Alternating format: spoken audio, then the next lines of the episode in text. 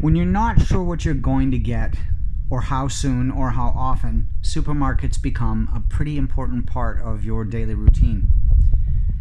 And I decided to go to a different supermarket today because I was hoping to find a couple of extra necessities. While I couldn't find what I needed, it gave me a chance to check on the situation there. Carrefour, in Chinese we call it Jialefu, at Coastal City was very well stocked and it wasn't as busy as my own local supermarket. Products with, with Dettol were right in the main aisles and were definitely being bought. I saw case after case of these products stashed in an aisle. In order to shorten my trip, I took taxis both ways. I usually just take the sh- subway, but I figured it was much better to shorten my exposure time. The first taxi driver was driving slightly faster than the speed limit, but only by a few kilometers per hour. He didn't talk at all. It seemed as though he was not happy about working, which I kind of understand. In the second cab, the woman driver was asking a couple of questions. I think she was surprised to see me, our waiguoren, in the cab. I got the feeling she thought we were all alone. Truth is, there are a few thousand of us still in the city. She asked where I was from, about my job, and how long I had been here. Surprisingly, she never asked about why I was still here. We talked about Canada and the UK, and she said she wanted her son to study abroad. I asked her where, and she said anywhere would be fine, but not America. She doesn't think it's safe. When I hear statements like that, they're usually followed by more information. I don't like having to defend another country, but I do my best.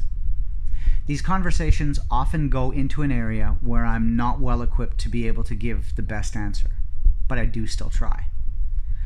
All of that happened in a 10 minute taxi ride. She was happy to talk, and I got the impression she was more relaxed after I was able to speak some Chinese. Once I got home, it was more of the new normal. I wiped what I bought down with disinfectant and put everything away. I re-washed my hands and sat down to write this. The new normal is something I can't wait to end. Taxis are kind of a lifeline when you don't drive.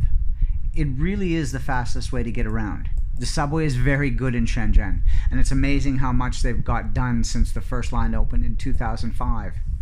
There are 11 lines that will be completed within the next few years. As it is, I live about one kilometer from the nearest station, so if I want to do things quickly, I don't see the point of walking to the metro if I've been shopping, I really don't want to carry things back the one kilometer to my apartment. Kind of a bit of extra work that I just don't want to do. Not about exercise, but no one I know is willing to walk a kilometer carrying groceries home. That is the only time I can genuinely say I miss having a car. Shopping day. One of the things about our current situation is the availability of taxis. It's often a struggle to get a cab, whether you're just flagging one down or using an app to hail a ride. At the moment, it's quite a bit easier to get a cab for wherever you want to go.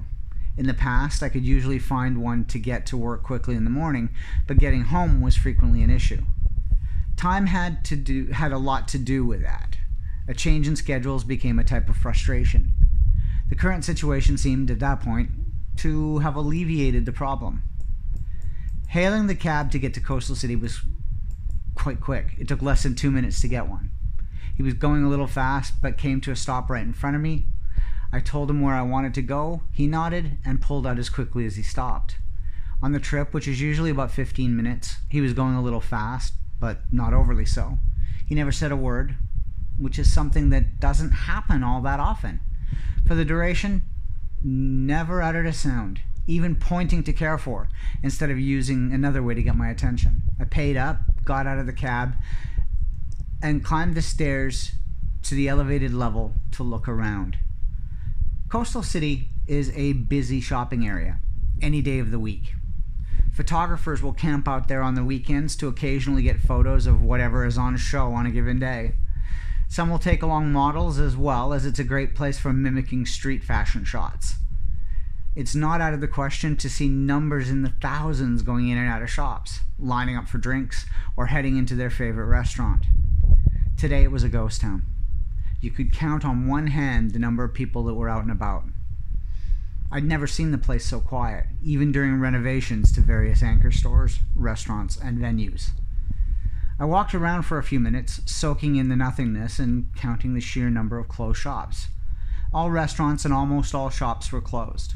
The exception was supermarkets. They were allowed to open as they were a necessary service. I wasn't going to go to the supermarket in the mall itself, so I went back down to the surface streets and took the short walk to Carrefour. There was one way in and one way out, so I went in and took the escalator down to the underground level. There were only a couple of people on the escalator. I got my temperature taken. I was third in line, so it wasn't exactly a long wait. Going inside, I noticed they had a lot of products that were of the cleanser variety, and they had different products that contained Dettol stashed in a few aisles bleaches, disinfectants, cleaners, and cleaning products. Cleaning tools, too. They were all being sold very quickly, even though it didn't seem very busy at the time. Everyone that was inside the store had shopping carts that were quite full. No panic buying that I could see, but a lot of people were spending more on cleansers than usual. The shelves were quite full, but some of the meats were a bit limited. The frozen food section was well stocked, as was the dairy.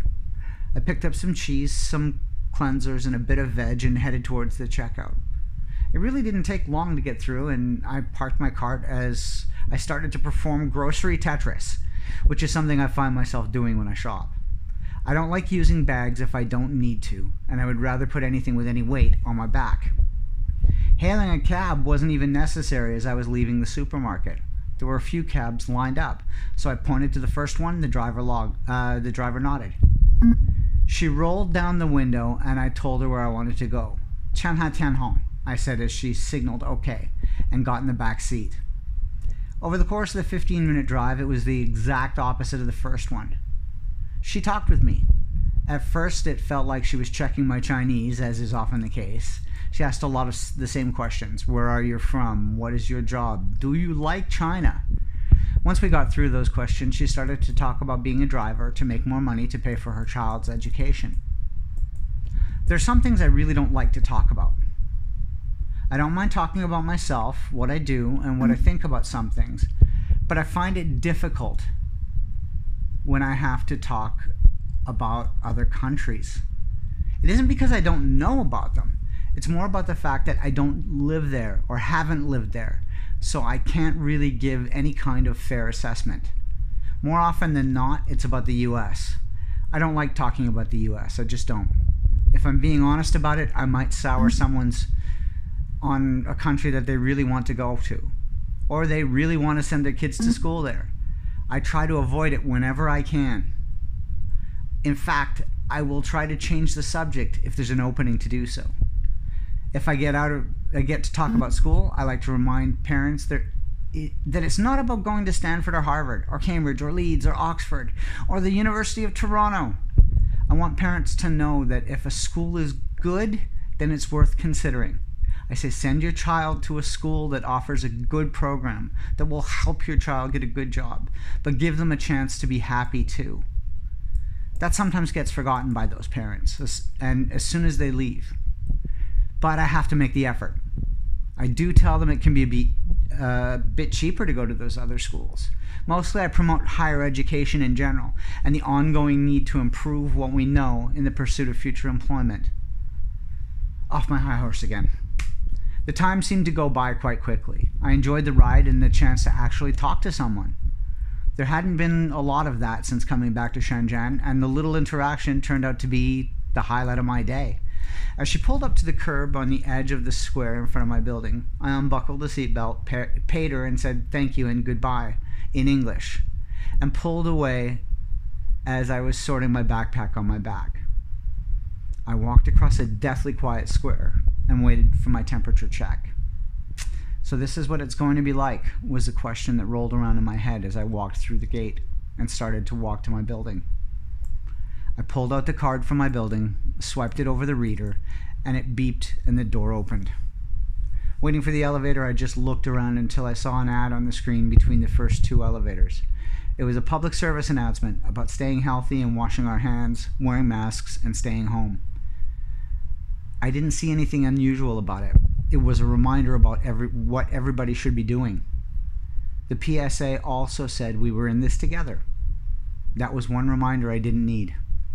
I was the same as everyone else, and we just wanted this to end.